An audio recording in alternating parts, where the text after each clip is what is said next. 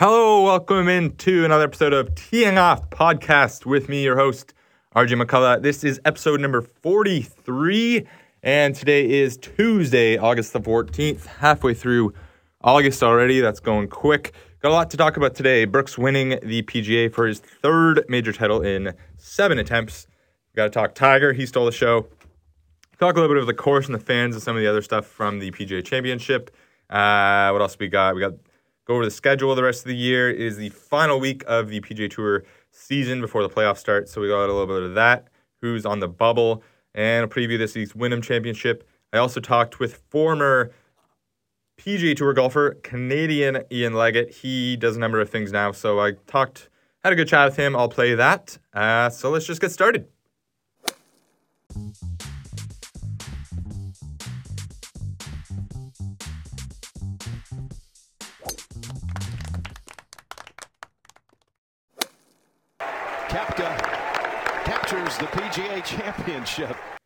Okay, yeah. First things first. Got to discuss Brooks.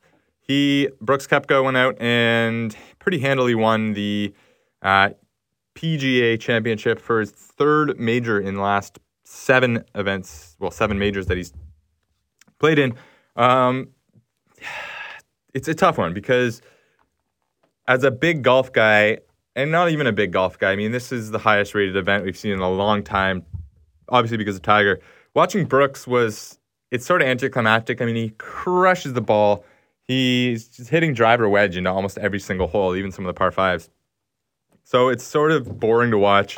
Um, and he's just got a completely the complete game essentially, but he doesn't show any emotions. Uh, he's a bit of a whiner. I mean, complaining about um, not getting enough attention uh, in the media and such, and how that gives him motivation. But then at the same time, this is the same guy that's turned down both the U.S. Open media tours that are granted to the guy that wins the U.S. Open. Usually, they you know they go do the late night tour. They go flown to New York. They go they do the Empire State Building. They do a bunch of media outlets, a bunch of TV shows, this and that, show who their real personality is. So Brooks declined to do that both years, and I mean that's perfectly fine. He can do whatever he wants to do, but um, sort of hypocritical to be complaining about the media not giving you coverage when your best chance to get media coverage you turned down. Um, so there's that, but uh, good good for Brooks, I guess. Um, not good for Brooks was the look that his girlfriend gave Tiger as she was walking off, or as he was walking off after his round. He gives her a hug, congratulates her on on Brooks winning. It looks like, and then she just stares him down, gives him and gives that little like uh, high school girl kind of like uh, giddy laugh as she's looking like down and then up right at Tiger. I mean, you know the cameras are going to be on you when anytime Tiger Woods is near, especially when you're. I'm not sure if they're just dating or if they're a fiance or whatever the case may be, but come on, you know the camera is going to be on you after Brooks wins, especially when Tiger's walking by, and you give Tiger that look. Whew, I mean, I don't know how I'd feel if I was Brooks. You just you just won the uh, PGA second major of the year. But uh, I don't know. She, uh, your girl, looking at Tiger there quite a bit. Regardless, though, good win for Brooks. I'm torn on him as, the play was going. I mean, every single shot he hits, I'm rooting for him to completely screw it up. And that's because I don't like Brooks Koepka. I actually, if Tiger wasn't in the mix, I probably would have been rooting for Brooks. It's just that when Tiger's in the mix, and we haven't seen it for a while. I mean, we did see it at Carnoustie, but this was different. This was different, and uh, I was rooting against everyone and everyone, but Brooks the hardest. And so in hindsight, I mean, good for him. I don't dislike the guy, but uh, it was certainly hard for to root for him, and especially when he just doesn't show any emotion. And I mean, he's a good-looking guy. He's huge, like he's a man rocket, and he's massive. When he swings a club, um, I've said this before, it literally looks like he's just got a twig in his hands. Like the the club just looks tiny when he swings it. Um, so th- there's enough there to be an, an, exciting golfer, but he just doesn't. Uh, he just doesn't bring it in terms of. It's almost like Dustin Johnson, but Dustin Johnson doesn't seem to give a shit. Whereas Koepka obviously does because he said it motivates him. So I don't really have much more to add on Brooks. Congrats on the win, but uh, if he Ian Leggatt actually touched on it in our conversation, like if he's complaining about not getting enough media attention, especially when Tiger Woods is the guy that comes second I mean, you're to be complaining for the rest of your career because that's to happen every single time if Tiger Woods is in the field. Moving on to Tiger. I haven't. I mean, I thought I dialed the clock back watching Tiger in the hunt at Carnoustie about a month ago at the British Open, but this was just. I mean, I there was a period of time for I don't know at least two hours where I did not sit down. I was standing. I was pacing. I was annoying every. I was annoying my girlfriend. I was annoying my dog. Anyone in the room with me, I was just so excited, so excited. With every single everything. I mean, going through Tiger's round, like I can remember every single shot he hit, every single close call, every oh, it was just absolutely incredible. I mean, he goes the front nine, that putt on one, first of all, he got robbed there. The, even the announcers are saying, okay, this looks like it's, if anything, it's left edge. It should break a tad right. He hits it inside the left edge of the hole. It's going dead center. In the last second, it darts left. It makes no sense. So that's one stroke there. It was the 11th hole. Tiger had that long putt for birdie that just hung on the lip. It really, it was really reminiscent of the uh, Augusta 16th, his Nike. Um, in your life, have you seen anything like that? It was very similar to that, except this time the ball didn't actually roll over and go in the damn hole. So I mean, those two shots right there, and then you put in the 17th, the par five. Um, if he birdies that, those three shots, that's the win right there. I mean, Brooks missed a couple putts too. Let's not forget that, but uh, it was definitely there for Tiger to be had. Um, I gotta, I gotta talk about that entrance he had though. Holy, I, I think it's. I mean, I'm biased, but I think it's the the greatest entrance in the history of sports, and this is considering yes, baseball players literally have walk-up music wrestlers. I don't know if you can say that sport, but they literally have entrance music. Uh, other sports they get announced onto the field. Golf, you don't really get announced except on the first tee, but that's just from Windermere, Florida. Blah blah blah. You know, so that's nothing really. This, I mean, Tiger walking in, red shirt, black pants, the Nike hat on backwards, the sunglasses. He's walking in. He's got the look. Oh man, I mean, whew, getting a little getting a little excited just thinking about it. I'm gonna have to. Uh, that was that was something. Uh, Twitter was just going nuts, like Tiger by a billion. I mean, that was that was great. I love that. I hope he just makes that his new thing. Um, one of the funnier ones. I don't know if if, if you guys watch The Office. Uh, I saw a couple of people saying it's date Mike, and that was it's date Tiger. That I can't remember anything anything like seeing that. That, that was that just made my day. The set, from that moment until the moment he walked off 18, I was just oh, just so hooked. And I mean that uh, if you go back to Thursday after after Tiger's opening, he was plus three through two holes to start the tournament. He's coming off that bad finish um, previous where he at, at Carnoustie. Um, it really looked like it was going to be a quick week for Tiger, but but but he turned it around real quick. Um, somehow that that even par round on the first day was about as impressive a round as I've seen Tiger shoot, except for Sunday. Um, to get out of there even par on that first day, stay in the tournament was huge. And then that front nine on Sunday is gonna be something that is one. It was even one of those times where, as you're watching it, you're you're thinking like, "Wow, this is something special. This is something different." He misses all seven fairways. He goes three under He's just carving shots out of the trees. He's sinking putts. He's fist pumping. He's getting the crowd going. Oh my God, what a day! What a week! I mean, that's that's as good as golf gets. That's that's as good as we've seen it in a long time. And uh, it does suck that we're not going to get another major for a long time. But that was just what a day. I can't I can't go ten minutes without thinking about that. That feeling when Tiger's in the hunt. Oh, like up until he hit that drive on 17, it like it looked like he could actually still do it. And my God, that was just the most impressive thing. And then he he makes a really good par actually on 17. And then that, although it didn't matter at the time, he people are kind of complaining why did Tiger have the huge fist bump on 18? Well, you never know what's going to happen behind you. That was to be solo second with Adam Scott tied with him at the time. But if Brooks does something crazy ahead, I mean, that birdie would have been the, the tournament winner. So just seeing Tiger draining a birdie on the 18th and dropping that huge fist pump, I mean, ugh, I just, I just loved it. I loved everything about it. That was an amazing day. Obviously disappointing that Tiger couldn't get the win, but we got every single thing out of that day that we wanted to, except for Tiger winning. And I think golf fans and non-golf fans alike can can sort of bond over just watching Tiger. There's nothing people kids that grew up uh, in the last you know kids that were born past like I don't know 95 maybe even after 2000 they've never really seen a Tiger day like this and this this was bringing it back. I mean if he could have made one or two more putts and won the thing I can't even I don't even know what happened. those those fans are going crazy, but it's coming. It's coming. If you can tell Tiger didn't even play that good and he shot that score. He finished solo second, sixth at the British. He's had a bunch of top fives, a bunch of top tens this year. So it's coming. It is coming. I do briefly want to talk about the course and the fans. The course got a lot of flack. Uh, it was a pretty boring course in the sense that you just bomb it straight, hit it as far and as straight as you can, hit it as close to the hole, make as many putts as you can. Pretty simple course, I guess. Um, the heat was just unbearable, it seemed like. But the saving grace of the entire thing had to be the fans. I mean, the fans were absolutely incredible. I'm not one to give praise to the fans usually because I like to. I'm sort of a homer with stuff like that. I, I, always like to. I mean, when it's a Canadian Open, I'll look at the fans and be like, "Oh, look at all those fans."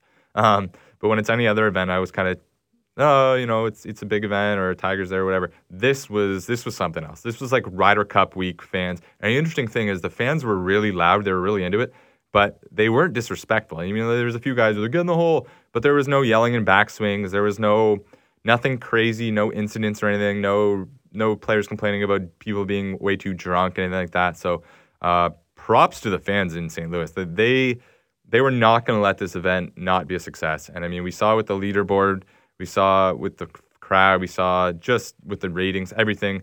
Um, props to St. Louis because they really they salvaged this one. They, it was an incredible PGA. It's going to go down in the memories for sure. Um, there was one moment that I wanted to point out: the uh, Matt Wallace hole in one. this is hilarious. I'm going to put the audio in. To 16. Good call, Jim. This is Mike Wallace.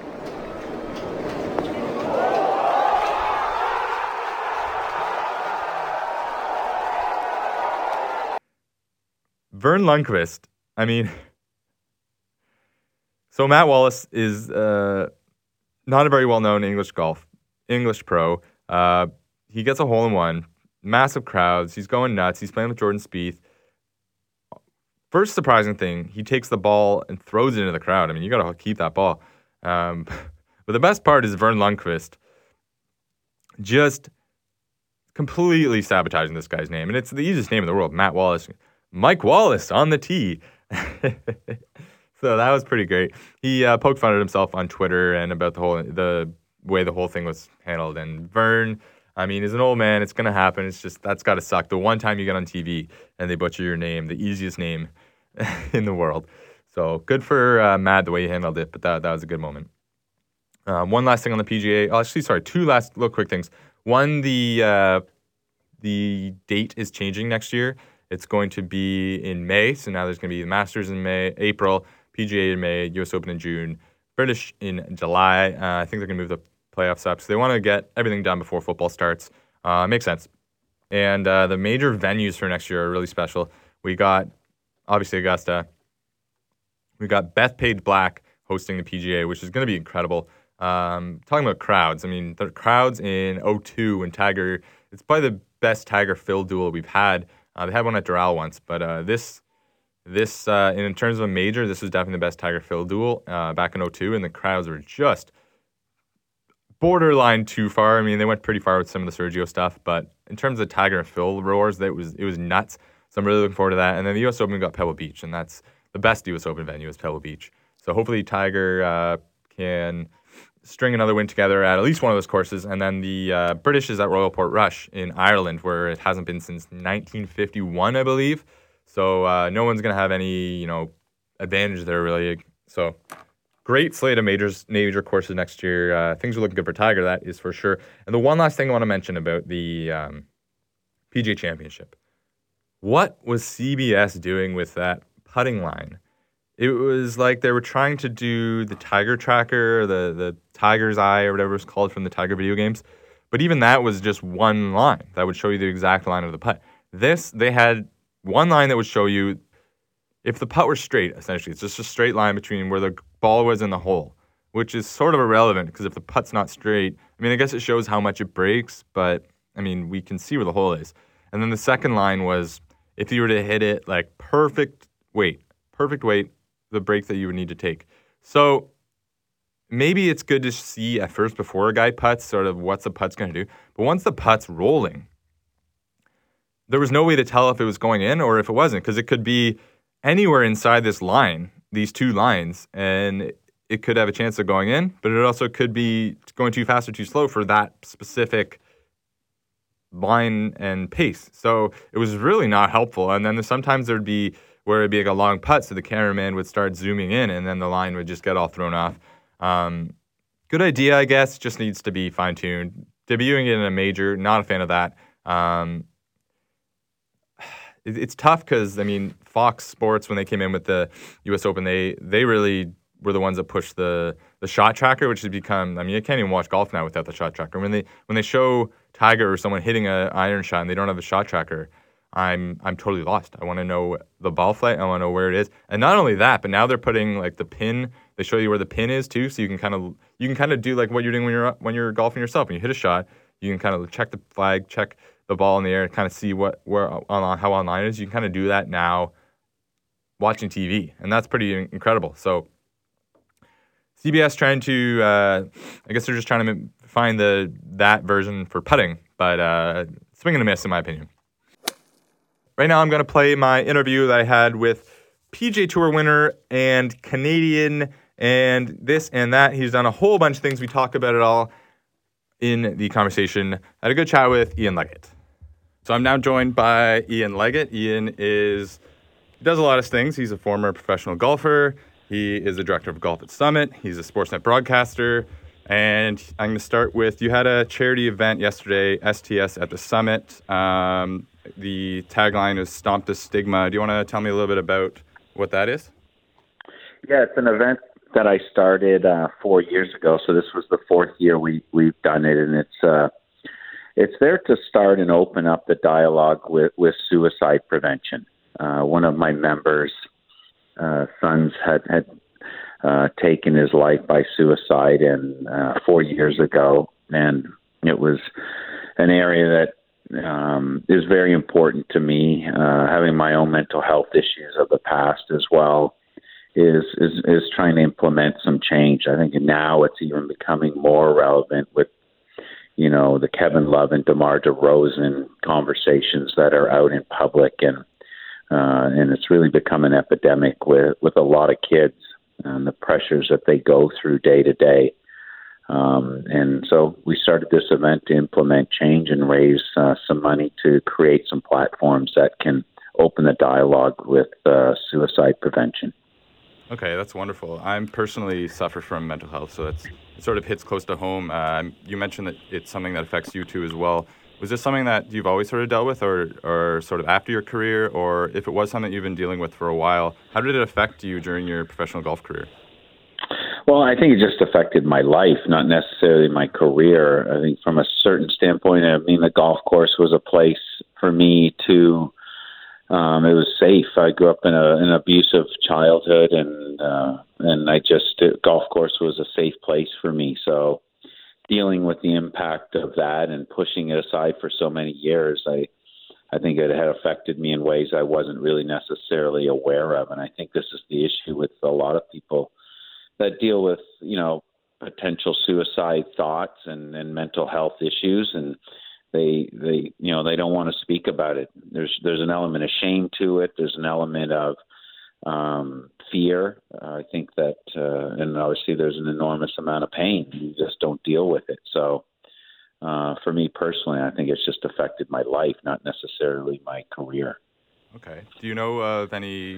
I mean, you don't have to name names, but do you know of any professional athletes um, or professional golfers more specifically that do suffer from this? I know you mentioned Kevin Love and DeMar DeRozan; they've sort of been the first to come out with it. Yeah, we had, you know, obviously that it's been well documented with Corey Hirsch. I had him at, at my event yesterday. And he got up and, and spoke, you know, here he is on the verge of winning the Stanley Cup playing for the New York Rangers and was standing, you know, on top of, you know, the Empire State Building and, and his thoughts were of, of jumping. Um, so, and just six months ago, his girlfriend had died by suicide. So he's been directly impacted. So it's out there, and it's. I think it's going to become more and more relevant. I think in the conversation, the more we dig into athletes, especially around hockey and football, when we talk about concussion issues, I think that that's going to become something that needs to be addressed and being diagnosed. And um, the more impact that that has on the athlete, the more you know guys are going to be more willing to speak about it. When you talk about, especially men in sports, the last thing they want to do is show any element of weakness, and this is an area that you know guys have got to start speaking out about because you know it can impact the direction of a kid. You know, you're you talk about what you do on the field or on the ice or you know on the golf course wherever it may be is you're you're heroes and to young kids and I think when kids are struggling you can be a hero in a different area rather than your talent that you show on the field or the ice or the court and I think that uh, the more athletes that speak out about the issues that they're struggling with can directly change the direction of a of a child's life. Right. Um, well, thank you for doing that. It's really uh, it's really important, and uh, it is a conversation that's just starting to kind of grow now. So it's nice to see uh, people like yourself getting involved in it. Uh, how how would people get involved? How would people find out about it for next year's event? Well, you can go to KBT Foundation and, and to Stop the Stigma at the summit as well. They're both uh, tagged on Twitter, so we, will announce it. It's it's uh, always going to to be on the same date on the Monday in August. So, um, and it's you know, like I said, it's grown quite significantly. The social media behind it because of the amount of celebrities that have gotten behind this event is also starting to grow and the conversations that they're having. So um, you can go to the Kyle Brandon Travis Foundation and, and donate uh, um, funds through that as well and uh, on the day of as well. Okay. And that's hosted at Summit, where you're the director of golf, correct? Yes. Okay, so I was just looking up. It's number 33 in Canada. Um, so, what is your job as director of golf? What does that entail? And um, how is the course sort of under your tutelage? How's the course sort of, uh, what have you seen? Well, um, yeah, I run all aspects of the golf club, director of golf and the general manager. So, you know, when I started here, I recognized the potential of Summit, even as old as a golf club is 106 years old. I, the, it's just an amazing piece of property, a Stanley Thompson design, and uh, it's had touches uh, from Doug Carrick over the years, and it was just not well maintained. It was not looked after, and I think the, the you know when you have a golf course that long, I don't think the members realize the potential that this place could have. So it's been there's been some pain to get it where it is today, and when I started here, it was 80th on in the rankings and, and continuing to slide. So we've made significant impact on you know how we're ranked and perceived in Canada, and our goal, my goal, personal goal, is I think it's a top 20 or 25 golf course in the country. You know, and you know, conditioning is going to help that. You know, changing some uh, hole designs is going to help that as well. But uh, in my opinion, it's a top 20 golf course in the country, and we keep pushing toward achieving that. Great. Um, what would you say is the best and worst part of your job? Um, I think the you mean I think sometimes the best part is you know enjoying the membership. It's a membership that loves the game of golf. I enjoy the interaction and being connected to the sport in the way I am. It's obviously much different than playing on the PGA Tour, but I, I love the passion that people have for the game of golf. Uh, um, people love the game. They love the Summit Golf Club, and I, I enjoy the conversations I have when they hit a great shot or they have a great round of golf or the comments of you know the things that we're doing here to improve uh, the venue that they get to enjoy every single day. Uh, the difficult part is you know you know for me it, it's not doesn't happen fast enough. I wish you know we're we're doing things very quickly around here, but when you're dealing with grass and turf and you know seasonal issues that's the difficult thing that i'm you know having to be patient in, in how we address the changes that we make uh, I'm a kind of person who wants to get it done, you know, as quickly as possible. So that that's always difficult. Is is my you know patience level on trying to make change. Well, after hearing, I got to play this course. I missed the uh, Golf Journalists Association of Canada. I missed the round there that day. Um, so if, if I name drop you, I can. I, I know it's private. If I name drop you, do you think they'll let me uh, let me on? Yeah, you might be able to sneak out. Yeah. Let's see what we can do. Um, so I want to move over a little bit. I'm. I also work at Sportsnet. Um, you obviously do the, most of the golf uh, broadcasting on air here with Sportsnet. How did that come about? Are you friends with Bob McCown, or like, how did that start?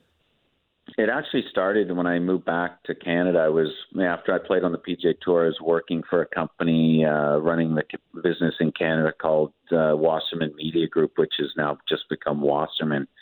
They're in a very large uh, sports management and sports cons- consulting business, and I went to work for them running their golf business in Canada and trying to grow that. And with that, Keith Pelley is a very good friend of mine, and they didn't have a golf insider, um, so it ended up being that I, I, you know, Keith asked me to come in and see how this would work out, and turned out, uh, you know, now it's been six years, I think, six or seven years now. I've been involved as the you know golf analyst for Sportsnet and the fan. So I really enjoy it. It's been a wonderful experience. I you know love being on with Bob. We have a great uh, uh, banter with each other because we both love the game of golf and passionate about it. I love playing golf with Bob and um, and doing the golf show every Saturday morning with Scott McCown is a lot of fun. Uh, equally as passionate about the game of golf and um, you know, I love to hear the people that are listening to the show when they're driving to the course on Saturday morning and whatever information tidbits I get to pull some of my tour player friends in in my golf relationship to add some value to the show. So it's been a lot of fun. Awesome. Um, you, I, I'm going to go ahead and assume you've golfed with a lot of the people that that work here at Sportsnet. So can you give me uh, some details on the games of Bob McCown, Scott Moore? and or Nick Kypreos? I haven't played with Scott Moore, so I'm not really sure. I've played with Bob quite a few times, and Bob loves the game. He's he's he's a good player. He actually plays nicely. He's a uh, drives the ball well. He's a good putter, and he's you know he was a very good player at one time, so that's still inside of him, even though he doesn't you know play a whole lot anymore. He still, gets out a fair amount, but not obviously to maintaining a single digit handicap or a low single digit handicap. Bob can still break 80. Um, I played with Kipper a couple times. Kipper's not a bad little player. So um, I'm trying to think of probably the best player on the broadcast side uh, of it that I've played with. Um, um, not a lot, actually. uh, but, you know, it's great, especially the hockey guys. I mean, I get to play with a lot of hockey players and have in the past over the year because it, it kind of falls in line with being able to play golf when they're off in the summer, and so golf's a pretty big passion for a lot of uh, hockey players. Yeah. Um, I want to move on to the PGA Championship because I'm still kind of coming down from that uh, Tiger. Mm-hmm. That what a day! First of all, have you ever seen anyone enter a golf course the way Tiger did with that backwards hat, and sunglasses? yeah. Like that was something else, wasn't it? Yeah, I think that's pretty common for him actually. Yeah, that I've, I've, you know he he's a pretty you know kind of hip cool guy. So it did have a it did have a you know a little bit of a statement, a little mission statement as he is walking in like that. But uh, I think that you know we're seeing the evolution of Tiger Woods' comeback, getting closer and closer to what he looked like in 2000. The only issue with that is you know, I think players that are playing, you know, like Tiger did in 2000 are playing like that now. So I think he's on a very level playing field right now with with the Brooks Koepka and Dustin Johnsons and Jordan Spieth of the world. I think that the playing ground is is very even. Back in 2000, it wasn't it wasn't fair, uh, just by the way that he was able to play the game and dominate the game and really influence the play of other players because he was such a dominant player. And um, you know, I was, you know, guys on tour used to kind of kid around. You're going to the tee on Sunday with Tiger Woods. It's a two-shot penalty, mm-hmm. not not necessarily because of him, but because of the crowds that were out there that were really in support of watching him play. He was really the you know ultimate rock star of the PGA Tour. There was everybody was there to see him, and everybody was the opening act. So it was very difficult at times to play in that environment. Yeah, I was going to ask you about those crowds. Actually, were were those like did that was that reminiscent of the type of crowds you'd see back in the 2000 like 99 to 2003 sort of time period or was well, that I, th- I like, think you sorry I think you see it a little differently around major championships. Obviously, yesterday or uh, sorry, Sunday was was an anomaly. I think, but that was normal. I mean, that was normal of a major championship. I think that you know I played with Tiger probably ten times on the PGA Tour, and I remember we had a rain delay for his first comeback after his first knee surgery that he had at, at Torrey Pines, and you know we had a two-hour rain delay uh, before we teed off. So by the time we got there and we were ready to tee off, it was probably two o'clock or something in the afternoon, and the crowd was pretty pent up, and you know it was five deep all the way down from the tee box surrounding the green. Um, so that was every single hole yesterday, um, and that's what the majors looked like every single time Tiger had a chance to win. So I think we're seeing that now. We're seeing because I think we missed it for a while. Yeah. We haven't seen that when you know any other player was out there you know playing and and nobody's out there somebody asked me that the other day who's the next tiger woods nobody i don't care if dustin johnson wins every single major from now until the next 10 years he doesn't have the personality or the draw that tiger woods had for the game. You know being you know african american and coming from the background he did he he's a touch point on so many people that never watched golf before. And he's doing it again. And uh, you know, people watch Tiger Woods that don't play golf, and there's no other player on the PGA Tour that does that. And he's a generational player, and I relate him to Muhammad Ali. You know, people watch boxing not because they want to see Muhammad Ali punch somebody; they just wanted to see Muhammad Ali, and that's Tiger Woods. Okay, interesting. Uh, do you, after watching him, you said he was kind of slowly getting back to where he was. Um, do you, do you see it anything more than just his driver that he needs to fix?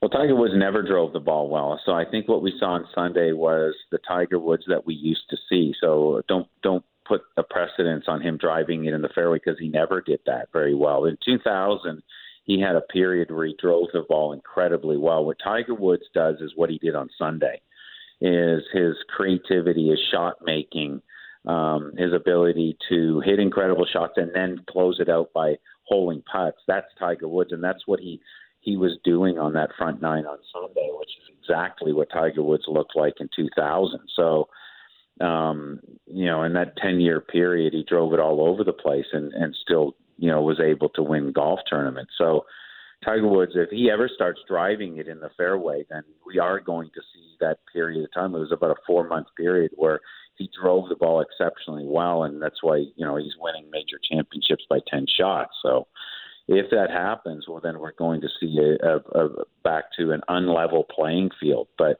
what we saw was a guy being able to pull off those incredible golf shots that we used to see all the time. You're getting me excited. I'm a huge Tiger guy. That's exactly what I wanted to hear. What do you think about? Uh, I can't not touch on Brooks Koepka. What do you think of his dominance? He's sort of he's won three majors now in the last seven, and he, all three he's just sort of. It's just he's made it look so easy. He's just taking sort of the. Obviously, there was a lot of drama over the weekend, but he sort of takes a little bit of the excitement out of it, but he just plays so simple. Well, he's got he's got an incredible confidence in himself, which you need, and I don't think he's at all affected by what happens around him. And Dustin Johnson's a little bit like that too. Um, and I think this comes from being an athlete first and a golfer second. I think he's got that, you know, closer mentality um, where he just knows what he he knows what he can do, and he doesn't play outside of that. And that's what happens with a lot of guys when you see guys that have an opportunity to win a golf tournament and they go out there and shoot 75 or 76 or whatever. It doesn't look anything like the first three days. All of a sudden, everything about them changes. Their personality changes, their routine changes. They either get slower or faster. And Brooks Koepka just goes about his business. He knows who he is on the golf course. He's a guy who hits it 340 yards. He's a very good putter. And if he can keep it between the posts most of the time, he knows he has a chance to win the golf tournament. And he just goes out and plays that way. Um, and he doesn't try to be anybody he's not. And this is why he's so successful. He had that when he started, and he talked about it many times before he won um, or sorry, after he won his first U.S. Open, he talked about how many times he thought he should have won and how disappointed he was in himself. That's the kind of guy that's probably going to be around for a long time. Now, the key to Brooks Koepka is being able to stay healthy and him not changing himself, not necessarily his game, but himself, which we see a lot of times when guys get a lot of success on the PGA Tour, start making an incredible amount of money, and they become a different person off the course. Tiger Woods is who he was. Jack Nicklaus is who he was. Hogan is who they were because they were dedicated to the game. Uh, we'll have to see if Brooks Koepka can remain that way. Interesting. Uh, what do you make of Brooks? There's a little bit of there, some journalists are writing stories about how uh, he feels sort of slighted. He uses it as motivation that he doesn't get the coverage that he feels he deserves. But at the same time, both times he's won the U.S. Open, he's declined to go on the sort of U.S. Open media tour where they go on like the late night shows and all that stuff. And he's a bit of a boring interview as it is. So what do you make of that? Him saying he takes motivation from that. Well, he can do whatever he wants. I mean, he's going to have to deal with that as long as Tiger Woods is out there. I mean, because that's just the nature of the business. I mean, I don't think that. Uh, you know, Scottie Pippen ever looked at Michael Jordan as stealing any, you know, media time from him, and that's just the nature of it. Brooks Koepka is who he is, and he's making the money is because of Tiger Woods. If the TV camera doesn't want to put it on Brooks Koepka because you know they find him a boring player, I mean, you call him boring, he hits at 350. I mean, it is an element of boring because he, you know, if Jordan Spieth could hit it 350 yards, people would watch that that's the way Tiger Woods, uh, you know, sort of plays the game. There's a passion, there's an excitement to the game, and the way that he plays fearlessly, and you know, it, it draws people in. Brooks Koepka, the way he plays the game, doesn't draw people in, and when you're selling media time, they're going to focus on the one person that people want to view, or they're going to turn their televisions off. So um, Brooks Koepka is going to have to deal with that for as long as Tiger Woods is playing beside him on the PGA Tour. But if he uses that for motivation, he's going to be motivated for an awful long time because the way that he plays the game is not that exciting to people to watch. Interesting. That's well put. Uh, so I want to touch on the Canadian Open real quick, and then uh, ask you a few quick questions about your career, and then I'll let you go. Um, so the Canadian Open, potentially the last, probably the last Open at, at Glen Abbey, and DJ won pretty convincingly. Do you have any thoughts on uh, that Open? Well, I think it was a great open. I, you know, and I'm not a big Glen Abbey fan, and I think this event should be moved around the country as a national open.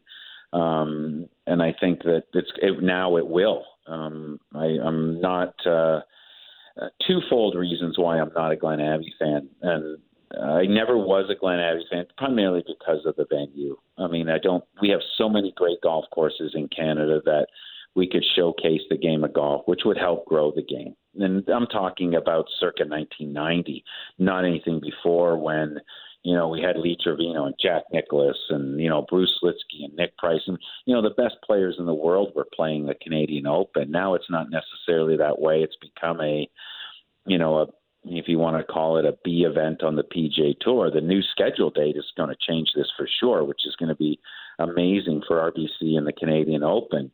Um, and secondly, we we have a guy that owns a venue that is closing golf courses around the country to build developments on it, and we're having an event at his, uh, uh, you know, one of his golf courses, and I don't see the reason why we should support that. We're trying to grow the game of golf, and we have a guy that is buying golf courses for developments, and um, and I'm fine with that from a business standpoint. But if we're going to support the game of golf and grow the game of golf, that's not the direction I want to uh, be going in, in in Canada. So, like I said, we got so many great venues.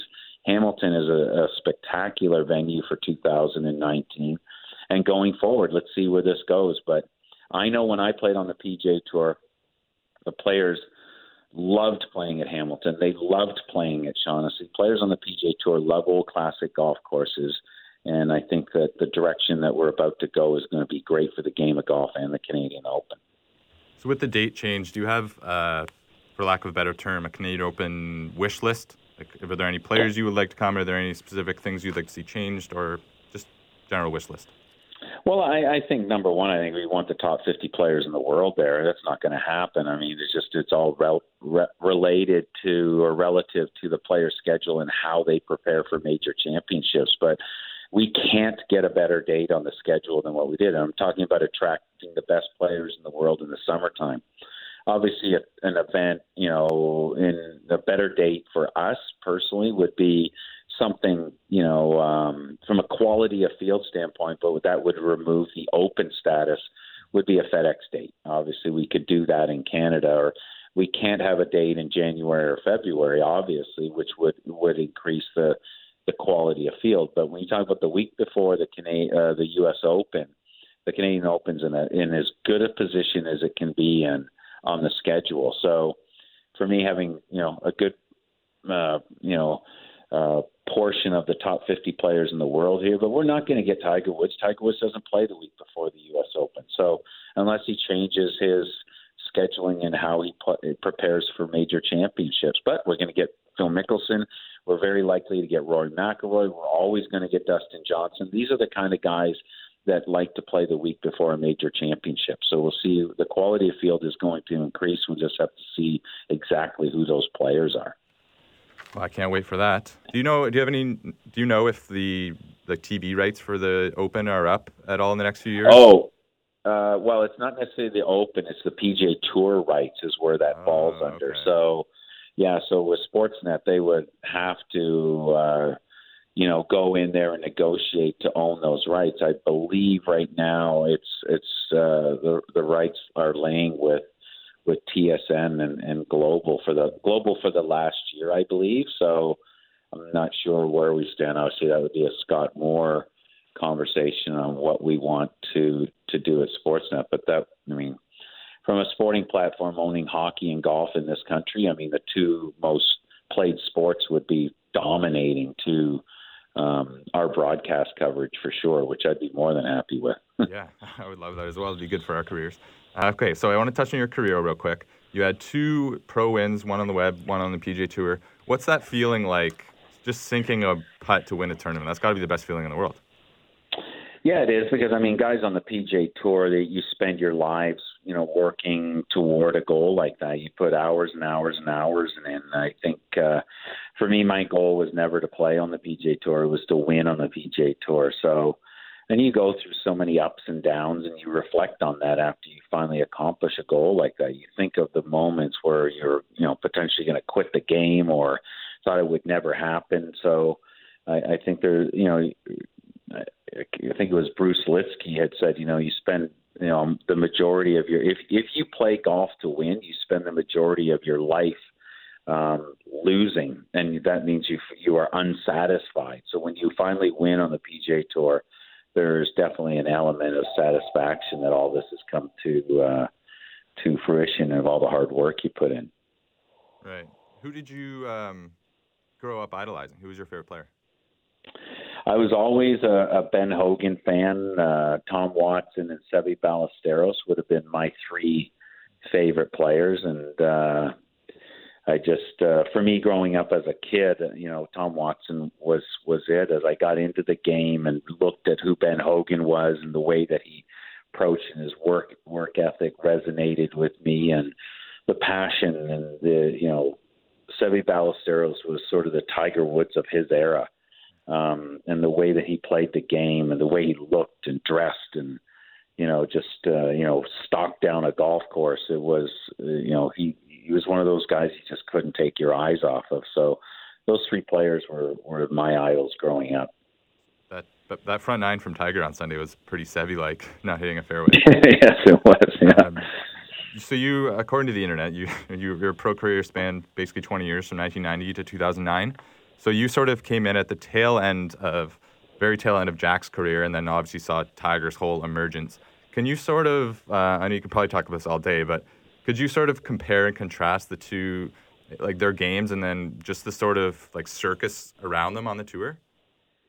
Um, I, I didn't really get to play a whole lot with with with Jack Nicklaus. I mean, he was sort of retiring. You know, when I when I came out, he played the odd event here and there, but um, I, I don't know if you can compare the two from the way they played the game. I think you can compare the the two the way they were able to close golf golf tournaments off. I mean, the only thing that's comparable, if it ever happens, to Tiger Woods and the way that he um, you, you know, we talk about major championships, and you look at Jack Nicklaus's record. I'm talking about just look at how he dominated the game. Tiger Woods is not dominating the game and will not dominate the game the way Jack Nicklaus did. He won 18 majors, but when you look at the span of his career and how he finished in tournaments, mm-hmm. the tournaments he didn't win, the majors he didn't win, and you look at that record is unbelievable. It just blows your mind. Just you know, look at the you know the last 20 you know, a span of say 75 to 85 or you know 65 to 80 of his finishes at the British Open. It's just jaw dropping. Um, he may have only won three or four of them, but he finished second five times and third six times. It was, it's just unbelievable the way that he dominated the game, and uh, and I think that's how you have to look at it. And you know, Jack Nicklaus was the most dominant player of his era, and you know, we're going to compare Tiger Woods and Jack Nicklaus to the amount of majors won, but when you look at a record um, of finishes, Jack Nicklaus is the greatest player that's ever played the game. Yeah, I remember seeing a, a screenshot of just the on Wikipedia. They showed the majors uh, finishes in majors, and Jack Nicklaus. Yeah, there's yeah, there's like a ten period, ten year period there where it was just absolutely insane. Like if he wasn't winning, he was coming second, third, fourth. Just just ridiculous. What would you say? Yeah, the, incredible. What would you say are the biggest changes on tour since? I mean, distance would I assume distance and technology would be number one, but the biggest changes on tour since that mid 90s, early 2000s time period? Well, I think the biggest change is fitness. I mean, that, that, that is the biggest change. I think the, the distance is being impacted by fitness. That's the big thing. When you look at the prototypical player nowadays, you're going to continue to see Brooks Koepkas and Dustin Johnsons and Rickie Fowlers and Jason Days, and this is the prototypical player we're going to see we're not going to see any more Tim Herrons or, mm-hmm. you know, Craig Stadlers on the PGA Tour. You just can't compete. Um, uh, a lot of guys are coming in, as I said earlier. These guys are coming in as athletes first and golfers second. And when you put, you know, power and speed together um, in a, in a body, then you're going to get guys that are hitting at 325 yards plus. And this is going to continue to be a game because it's such a dominating asset in the game of golf right now. Um, how they figure that out and drawing it back to be able to challenge every aspect of your game, um, we'll have to wait and see how what happens there. But right now, there is absolutely next to zero precedence in driving the golf ball in the fairway on the PGA Tour, and that should be an aspect of the game. But when you're talking about 450 or 475 yard par fours, which are you know long enough, and guys are hitting sand wedges and wedges in there, but are hitting at 330 and driving in the rough. It's a lot easier to hit a wedge out of the rough than it is a five iron. So when you're that used to be the difficulty, and there was such a huge precedence in driving in the fairway. So you know, fitness, speed, and power are the, the, the, the biggest elements of change on the PGA Tour. Is there any way to sort of get around that because there are a lot of guys that don't like that it's sort of that bomb and gouge. Is there any way around that, or is that that's just the way? well, I think I mean there's obviously the conversation of scaling back the ball and, and making the ball go shorter. So I don't know if that's going to happen or not. We'll wait and see where that one lies. Uh, obviously, narrowing fairways in, you know, at 290 yards and you know making them 20 yards wide. That's another one. Putting bunkers out there where you know they're you know they're at 320, not at you know 280. So, I mean, the design features of golf courses have been surpassed by the the, the length that these guys are hitting it. So, you know, it may be for the average player that stands out there and sees a bunker down the right side of a fairway, you know, at 260, 70 yards, you know, a little bit, uh, you know, um, difficult to contemplate, but these guys are hitting three woods over it. So they're not even in play anymore. So some architectural changes are going to have to be made to the golf course to put, um, you know, a, a, bigger factor on guys driving in the fairway. Okay, it's a different game for these guys. Uh, who are the best guys in the locker room, or like to be paired with when you were out on the tour?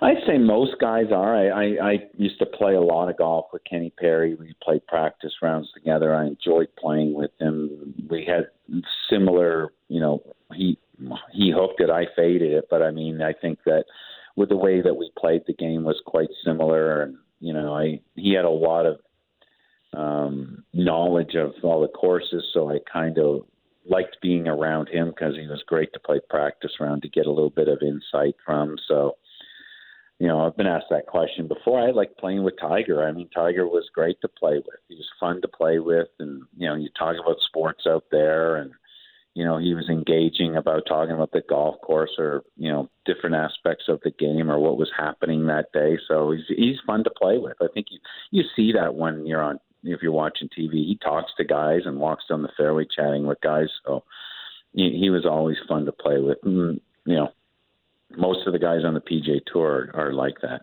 Okay, cool. Do you uh, do you miss it? I don't. Uh, no, I mean, I'm, you know, parts of me, I guess. I wish I, I could have stayed healthier longer and um, and competed. And I was on a very, you know, I was on a really good path, going in the right direction of all the hard work I put in, and you know, and and, and got you know, you know, the top hundred in the world at one time, and I was in the going in the right direction, and then injuries came, and you know, over a period of time of chasing it, I guess, through these injuries and trying to get my game back, it just sort of took away you know the fire and the passion I had for competing, not necessarily my love of the game, but just the competition part of it. So I don't really miss it. I love what I do now. I love being connected to the game still in different areas and uh, and still love playing the game. But competing and being you know on the road, you know, 30 weeks a year, uh, I don't miss that. Okay, so I got just two more questions for you here. Where where was the like where did the Canadian Open rank in terms of your favorite events to play in? Um, I would say it'd be in, in my top five. I would say I always loved playing in it. it. You know, I never really liked playing at Glen Abbey, but I mean, I loved coming back to Canada and the support you got from the fans, and it felt like your own. Uh, so I, I loved playing the Canadian. I would say it would be in my top five events that you know every year that I played in. What's the best you ever finished there? I think I finished whew, like 13th or something, or 15th one year. I can't remember. Okay, so you were in, you were sort of in the hunt though. That must have been cool. Yeah, yeah, it was a lot of fun. Okay, and you mentioned you last question here. You mentioned you played with Tiger about 10 times on the tour. Do you have any stories you can share? Uh, not really. I mean, I remember we came back after a rain delay one day. Uh, we were playing in Michigan together, and we came back to finish our second round. And he it was a par five straightaway, the 16th hole in uh, in Michigan. I can't remember the name of the course right now, but um, and he snap hooked it 40 yards out of bounds with his first tee shot, and he was leading the tournament and he drove it right next one. He hit, hit a second ball, hit it down the middle of the fairway, hit it on the green, two putted for a bogey, and parred the last two holes. And and it just it was amazing to me how that shot just didn't matter. And I realized then I you know I would hit some bad shots, and I would wonder why I hit that bad shot. Am I going to hit another bad shot? And how do I protect against that? And better, you know, things would go through my mind, and none of that seemed to phase him. Um, and it, you know, he hit lots of bad shots when I played with him other times, but this one was right out of the gate, and it was so unlike any shot I thought he was going to hit at that particular time. He still went on and won the golf tournament, but um, I was just shocked at how it didn't even phase him that he hit that golf shot and was able to hit the next one like the first one never even existed. If anybody else would have hit that first shot, they either would have hit the same shot over again or they would have hit it a 100 yards to the right. So um, I was impressed just by the way that he was able to dismiss that previous shot he hit and carry on. Well, that's awesome. Thank you so much for joining me today. Where can people find you? On Twitter? Um, yep, on Twitter at Lego Golf. Okay, awesome. Thank you so much, Ian. I really appreciate you. All right, thanks. Okay, bye-bye. Bye. Thank you to Ian for joining me. Some really, really great Tiger stories. Um, if you're a Tiger fan and you heard that, that's got to get you going, right? That was great. So thanks to Ian for that. I uh, really appreciate it. Moving on. Uh, it seems like this is um, where the essentially where the non-golf fans are going to drop off. The uh, the schedule definitely is. Uh, I mean, it's not. There's no majors left. Okay, so yes, it's not nice. It's not as nice and exciting as it was when you know you've got Tiger with a chance to get a major, but the schedule the rest of the year is actually pretty good. This week we got the Wyndham Championship, which not a, not a big tournament. However, it's the last week of the regular season, so any guys on the bubble of the top 125 are trying to get in. I'll get into that a little bit later. But um, so that makes this event reasonably exciting. It's a decent field, kind of a cool course. So there's that. But even if you don't give a shit about that, oh, which fair enough. Um, we got starting next week. We got the PGA Tour playoffs, and that go that eliminates players ap- after every week based on their points. So the Northern Trust Open next week uh, in New Jersey. We'll start with 125 players. After that, it goes down to 100 players. The following week, the Dell Technologies Championship. That's on Labor Day in Boston, Massachusetts. Um, then they will go the week after that is in Pennsylvania, the BMW Championship. Then they take a week off. Uh, the, the BMW Championship is the top 70 players in ties. And then after that, they cut it once more. Top 30 enter the Tour Championship in Atlanta the second last week of September. And then the winner of the FedEx Cup will get $10 million, of course. But uh, the week after that, September 20th to 30th, is the Ryder Cup. So we actually have a pretty damn good string of golf coming up here. Okay, so the qualifying for the American side of the 2018 Ryder Cup, that wrapped up on Sunday at the PGA Championship. So the top eight guys will automatically qualify. So that would be Brooks Koepka would be number one after his win. We got uh, DJ, Justin Thomas, Patrick Reed, Jordan Spieth, Rickie Fowler, Bubba Watson, and Webb Simpson. They wrap up the eight. So after that, we got there's two rounds of captain's picks, as I said.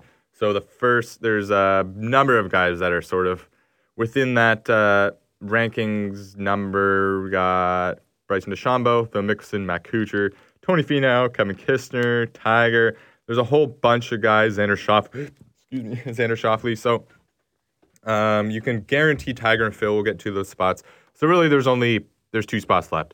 Um, I would like to see. It's gonna be tough, but I think it's gonna be between Finau, DeChambeau, and Kisner. Schauffele could possibly get himself in there. It's gonna be interesting to see uh, the way the European team works. So they're 12 man team. They got four first four players from the European points list, followed by the leading four players from the world's point list, and then they got four wild cards on their side. So their top eight right now is Molinari, Rose, Fleetwood, Hatton, Rahm, McIlroy, Poulter, and Noren. And sitting in 9 to 12 right now is Casey, Thorbjørn, Olesen, Russell Knox, and Rafa Cabrera Bello. They'll be uh, hunting for those last spots. There's also a couple other guys. Henrik Stenson's 16th, Shane Lowry's 19th, Sergio 23rd. That, that's on the uh, European points. So it's a little bit confusing trying to look at the European team. Um, but suffice to say, that's coming up. A couple weeks till selection time, but the original eight man squad has been locked. And yeah, so we'll uh, kind of be checking in on that as the weeks go by. But uh, yeah, it's going to be really cool. I think there's no doubt that Tiger locked up his spot this week. Uh, he didn't get into that final eight, but he's clearly going to be a, a captain's pick. So uh, that'll be good to see. And uh, that'll be in Paris last week of September. All right, this week we got the Wyndham Championship on the PGA Tour.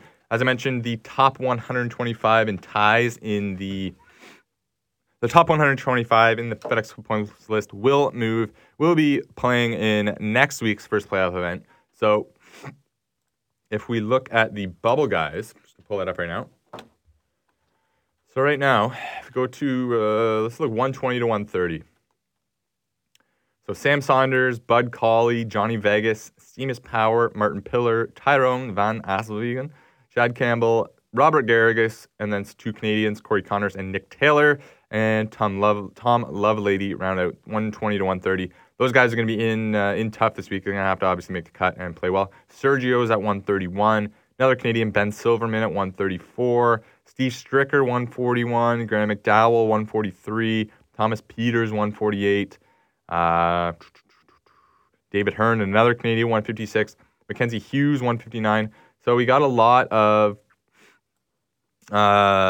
a lot of pretty big names that are that are hunting still to get into the playoffs. Um, they're gonna have to have a good week this week and move themselves up the standings into next week. Let's take a look at uh, what's going on this week. So Henrik Stenson is defending his title. Uh, they're playing in where are we got here? Sedgefield Country Club.